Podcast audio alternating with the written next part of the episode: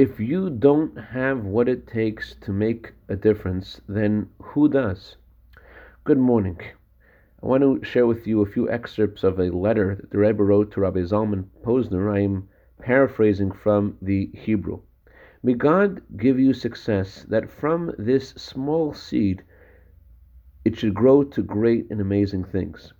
I write the word small, but the truth is that quantity does not matter. As we science has discovered recently about the atom, that one tiny sliver of matter has the ability to destroy an entire region. And the Talmud says that whatever is true in the negative is far more effective in the positive sense. So you cannot imagine the energy that exists within every single person, and how much more so if we were to talk about the spiritual energy within every single Jew.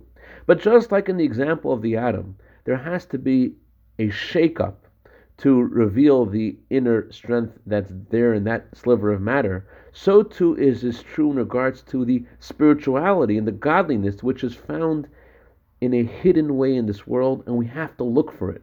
There was a great tzaddik who observed how his grandson was playing hide and go seek and he noticed how his grandson was hiding and no one was looking for him. His grandson comes to him and he says, No one's looking for me, and he's crying. And the grandfather remarked, This is the same with God. God hides, but he wants us to look for him and to find him.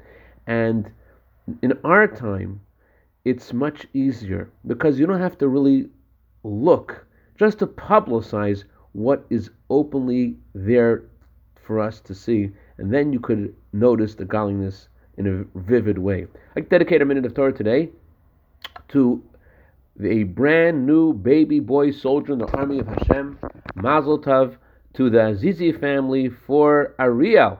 May he grow to Torah, Chuppah, Masim Tovim. Also, to dedicate this to Mendel and Dvori Levin in honor of Mendel's birthday today. May you have a year of bracha, v'atzlacha, v'gashmus, and ruchnis. Have a wonderful day.